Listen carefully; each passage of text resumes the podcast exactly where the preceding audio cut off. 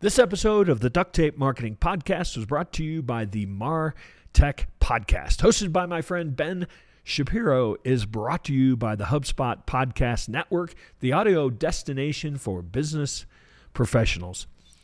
With episodes you can listen to in under 30 minutes, the Martech podcast shares stories from world class marketers who use technology to generate growth and achieve business and career success. And you can listen to it all on your lunch break. Recent episode featured Max Novak, the founder of NovaCast, where he talked all about how podcast booking campaigns create value for listeners and for brands. You know, I'm a huge fan of being guests on podcasts, so listen, check out the Martech podcast wherever you get your podcasts.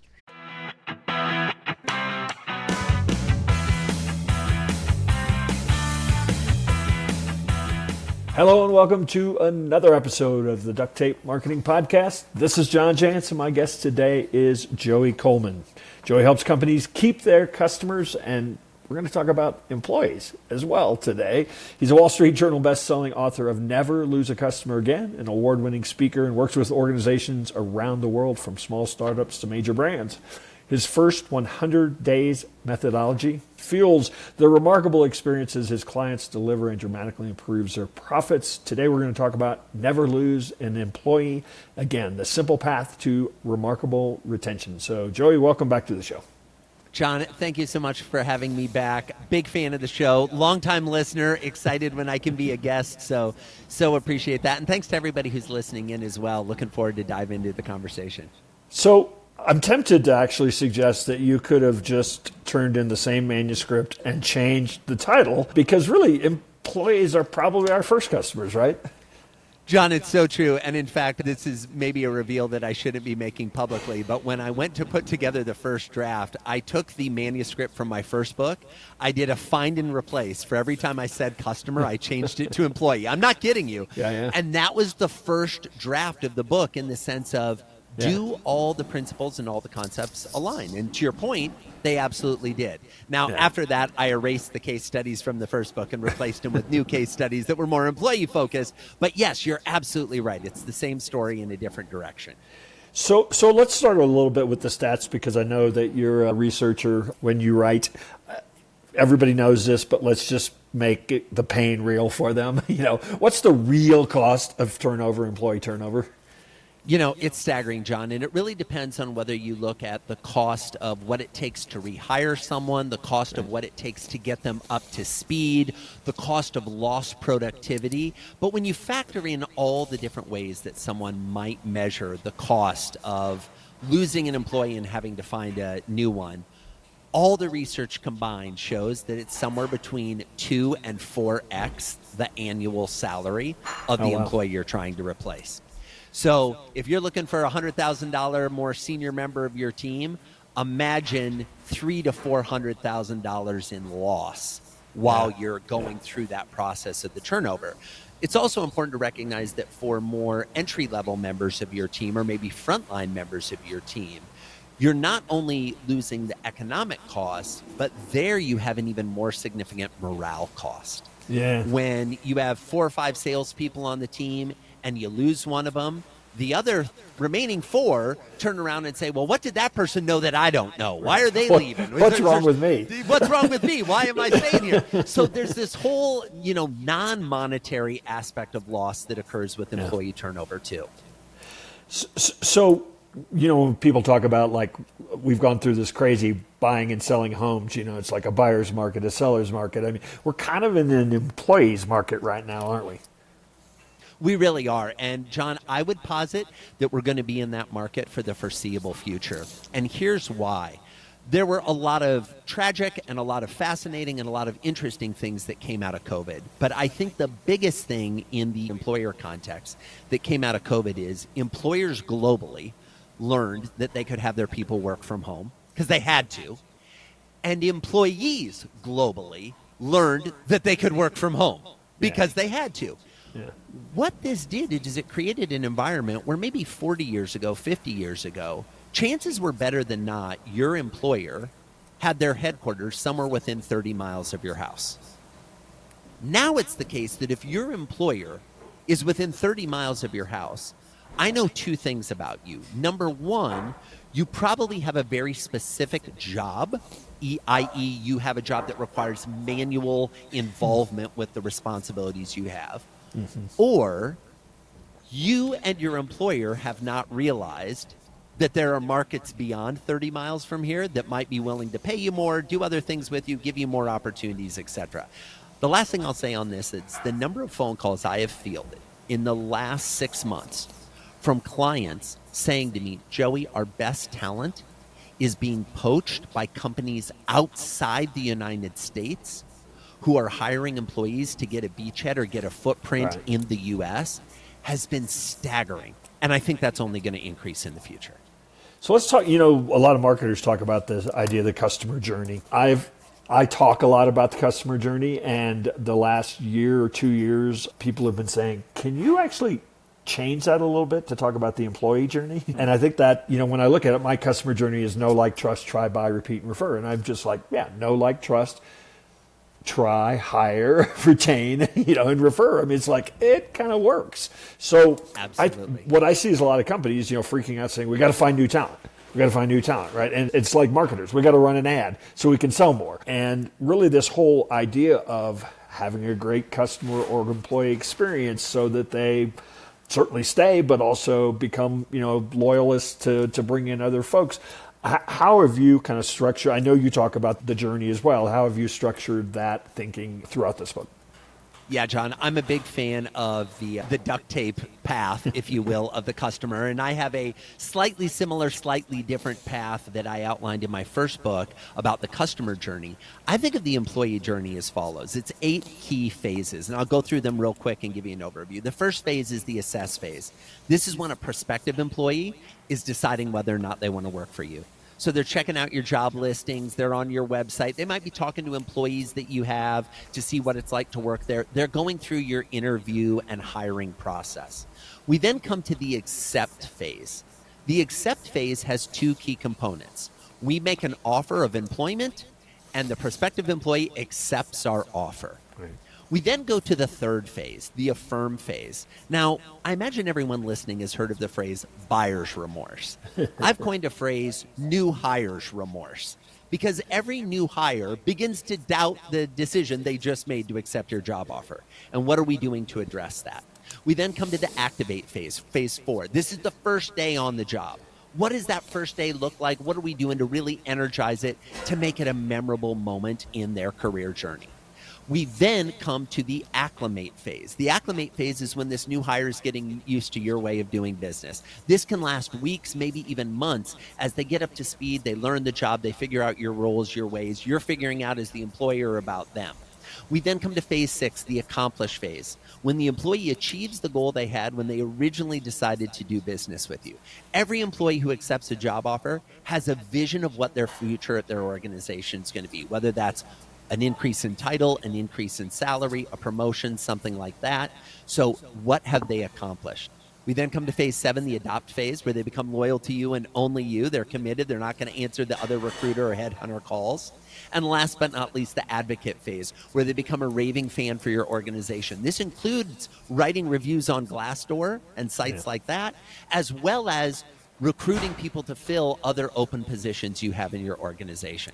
So if we do it right, it's very similar to a customer journey yeah. going through these various emotional phases of the employee roller coaster. Well, and as in a good customer journey, there are intentional actions taken by, you know, the organization to move people through those stages.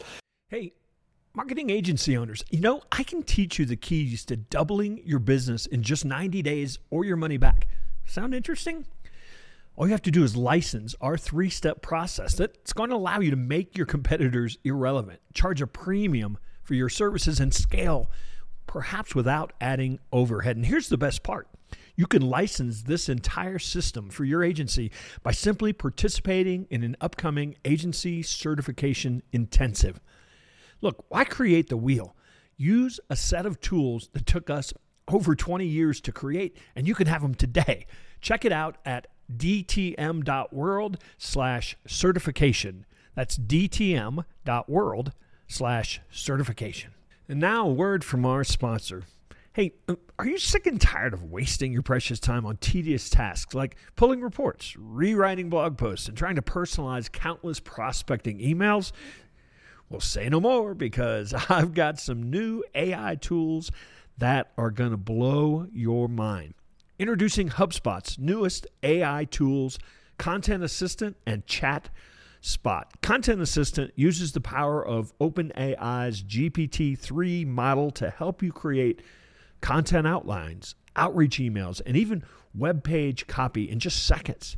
And in case that wasn't enough, they created ChatSpot, a conversational growth assistant that connects to your HubSpot CRM for unbeatable support.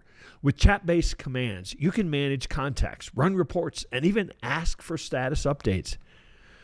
The easy to use CRM just got even easier. Head on over to hubspot.com slash artificial dash intelligence to get early access today to both Content Assistant and ChatSpot. Your 100 Days framework shows up again, of course, in, in this book. So, talk a little bit about some of those intentional actions that companies can or should take to make like that first day. You know, you don't just show up and go, yeah, you know, just follow this person around and uh, you know, right? so so what are yeah. some of your kind of fun things we're going to encounter as actual intentional actions? Well, two thoughts to that, John. Number one, you mentioned kind of this first 100 days methodology. All the research shows that the first 100 days of the employee journey are the most important time period in the entire relationship. This is where the foundation is laid. This is where we really get things off to a good start. And what was staggering to me is that on average, across all industries, about 40%, 40 to 45% of new employees quit before the 100 day anniversary. Yeah. So stop and think about all this time and effort we made recruiting and interviewing right. and making an offer and negotiating. Almost half the people are leaving before they've been there three months. This is devastating, not only to businesses operationally, but in terms of emotionally and their morale. So, what can we do to make that experience remarkable? Well, to your point, and you hit it right on the head, that day one experience, their first day on the job, is really important. What happens in most organizations is that it's an afterthought. Oh, we're not exactly sure when they're showing up. Oh, we need to do some HR stuff, fill out some paperwork. Oh, you better watch this training video from the 70s about sexual harassment and discrimination. Not to say those aren't important things, but we're not, we're opening from a place of negative. We're opening from a place of scarcity, as opposed to saying, what would it be like if we thought about what's actually going to happen at the end of the day? At the end of the first day on the job, your new employee is going to get in their vehicle or they're going to get on public transportation or they're going to start walking home. If they have roommates when they get home, whether that's a spouse, children, a significant other, whoever it may be, the first thing that somebody asks when they walk in the door is, How was the first day on the job? That's going to be the first question because they already know it's the first day on the job. And if they live by themselves, they're probably calling mom and dad or a friend or to tell them about the first day on the job. If nothing else, everybody who's listening, I would ask you this How is a new employee going to answer that question based on what your typical first day looks like? Are they going to be raving about how welcome they felt? Are they going to be raving about what a great experience they had, the new people they met, the work they got to do? Or are they going to say, well, you know, I actually spent the first half of the day in a boardroom watching old videos and filling out paperwork. And then I went to lunch with somebody who it seemed like they didn't really even know they were going to take me to lunch, but was excited to be able to put it on the company expense account. Then I came back in the afternoon to find out that I actually don't have a desk with a computer set up because IT wasn't ready. I don't really have my phone. I was supposed to have business cards. They said I'll have those in three weeks. And I basically got told to just look through some of our marketing materials and I'd meet with my actual manager tomorrow. you know what There's a reason why that hypothetical works. It's because yeah. we've lived it. Yeah. We've lived it. Yeah. So, so you know, as I heard you describing that, I, one of the things I encounter is that the problem with is it's no one's job, right? It's like this person came along and they're actually kind of like a nuisance because I've like already got a full plate, right? Exactly. And I think that's really it, isn't it? John, 100%. Two thoughts on that. Number one, in many organizations, there's someone who has the job of recruiting, interviewing, and hiring, making right. an offer, whether that's a head of HR yep. or a talent development person, etc. Then invariably, we have someone who eventually that person is going to report to a manager, a boss, a direct report, you know, a director, Right. that kind of thing. The gap we have is in the middle. Yeah. The gap we have is the handoff from the recruiter to the manager. And most managers, I read it- some fascinating research about a week ago. Most managers, the first time they get any type of managerial training happens at the age of 46. Now stop and think about how many managers there are under the age of 46 that we have to wait a decade, a month, you know, years to get to any type of training. So I agree with you. The if there was one thing that people took away from my book, it would be my hope that they find someone in their organization to be responsible for taking a new employee from the first time they hear about the business until they're up and running 100 days later. If there was one person that was Yeah. responsible for that whole journey, our retention numbers would go through the roof. Yeah, and it's not com- it's not a compliance act, is it? No, exactly. No, it's an emotional connection. How do we create personal relationships with the people that we're bringing into our organization? Well, and it's kind of like the restaurant, you know, when you go in there and it's somebody's birthday and like they show up and instead of just your server, like every all the servers come over and sing happy birthday. It's like that's, you know, making that kind of party is it just has become part of the culture. And so since I use the C word, but you know, how do organizations who read this book go, yeah, we're going to retain our people now by, you know, changing everything. Well, the first 100 days were a long time ago, you know, and it's like how, you know, how do you put more fun in, put the experience in? I mean, how do you do that after the ship's kind of already sailed? Yeah, I think it's never too late Right. to make the experiences you're creating better. And I totally appreciate and empathize with the fact, John, that many of the people that might be thinking, oh, this is something we need to pay attention to, already have team members that are well past the 100 days. Exactly. So, what can you do? I think you can do a couple things. Number one, I think you can acknowledge the positive and the negative aspects of your existing culture. What's great about your culture? What does everybody know needs improvement? There isn't an organization on the planet that couldn't enhance their culture, couldn't improve it in some way. So I think there's always possibilities to do that. Number two, how can we connect with our people on a more personal and emotional level? If there was one question that I would hope people would ponder, it's this what would it take for us to care as much about what happens between 5 p.m. and 9 a.m. as we do about what happens between 9 a.m. and 5 p.m.? Yeah. What's going on in your employees' lives after they leave the office, after they log off? Let me push back just a little bit. I 100% agree with you, but I can also hear some listeners out there going, "Well, that's none of my business." You know, they- I don't Yeah. want them to, you know, care about that's when they go home. Totally. Well, here's the thing, John, if I may. The phrase you used is, well, that's none of my business. I get it. but it is their business and it is their life. And that's the point I'm trying to make.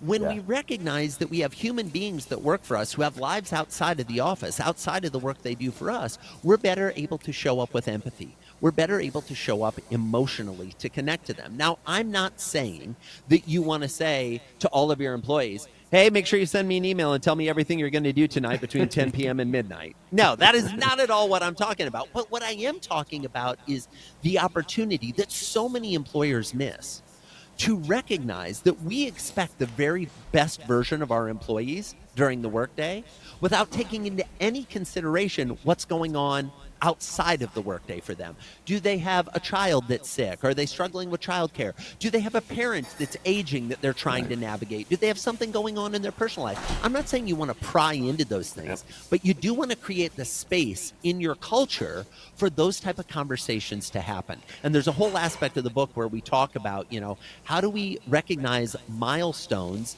like births, marriages, deaths, divorces, all the things that are going on in our employees' personal lives that very well we know impact their professional lives. But if we pretend like they're not happening, that doesn't build any type of rapport with our team. Well, and I think, you know, some would suggest that work for many is just a, you know, a means to an end, right? And that, that you know, they're, if we can activate the other things they're passionate about, then the work becomes more important to achieving what they're trying to achieve. 100%. And I think you and I, John, have both been around the block enough to know that if you've got employees where work is a means to an end, the work isn't going to be that great. Yeah. it just yeah. is. And that's not a criticism against somebody who is like, hey, I'm just there to earn my paycheck. But you're not going to be attracting the kind of talent and producing the kind of results than if you had an employee who was bought into your mission, bought into your vision, bought into your culture and what you're trying to accomplish. So, so the term employer branding is kind of bantered around quite a bit in marketing circles these days with the idea of not only creating this great culture, this great place to work, but that becomes a huge aspect of your messaging, of your positioning that, you know, who would want to buy from a company that was a great place to work, right? So, exactly. you know, how but obviously people can pay lip service to stuff like that too. So, you know, how do you how do you take that you've got this great culture, that you've built this great experience and make sure that people are people who are your customers are experiencing that? You know, it's interesting, John. One of my favorite things to do when I'm trying to evaluate what a company is going to be like to do business with or maybe mm-hmm. to work at or anything like that is I go to the About Us page on their website.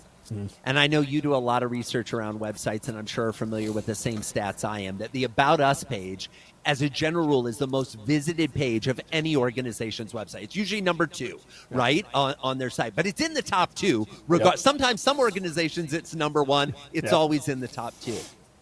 What I always like to do, John, is when I go to the About Us page for a company, can I see a photograph of every employee they have? Can I see a bio and a description? On every employee. Not only what they do for their work, but what their interests are, their passions. Do they have a pet? Where do they live? Those type of things. To me, that's how you take aspects of the uniqueness of your organization, your people, and showcase it to the world. Now, because I can also imagine the pushback of some employees saying, Well, I don't want my dog's name on the website.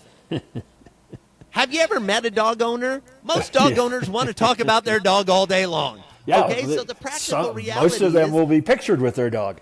Exactly, and we'll love to do that. And if you've got somebody who doesn't want their picture on the website, that's fine. Maybe we can do a caricature. Maybe yeah. we can include the logo. Maybe we can at least include two or three things: their favorite book, their favorite movie, something that lets the outside world know we have humans that work at our company, and we celebrate them for their humanity, not their productivity.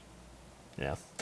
So, Joey, we've run out of time. I appreciate you coming by the Duct Tape Marketing Podcast. I, you know, listeners out there, if you have anything to do with having speakers come talk about this topic, Joey, on, t- on top of writing incredible books, is an amazing, entertaining, and you know, wonderful speaker as well. So, you know, keep that in mind. Joey, where would you invite people to? I know the book will be available everywhere, but uh, to connect with you.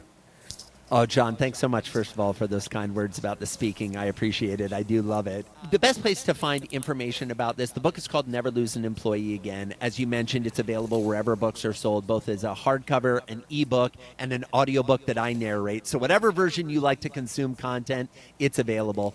Best place to find me is at my website, joeycoleman.com. That's J O E Y, like a baby kangaroo or a five year old, you know. Coleman, C O L E M A N, like the camping equipment, but no relation. joeycoleman.com. You'll find information about the book, you'll find extra resources. One cool thing we did for the book, John, is there's an opportunity to access the vault and in the vault are videos and templates and all kinds of information to help hmm. people take the ideas and the tactics and the techniques in the book and actually apply them as part of their business. And you can access that all at the website, joeycoleman.com. Well, Joey, again, thanks for taking a few moments to stop by the Duct Tape Marketing Podcast. Hopefully, we'll see you soon one of these days out there on the road. That sounds good. Thanks, John. Appreciate it. And thanks to everybody for listening in.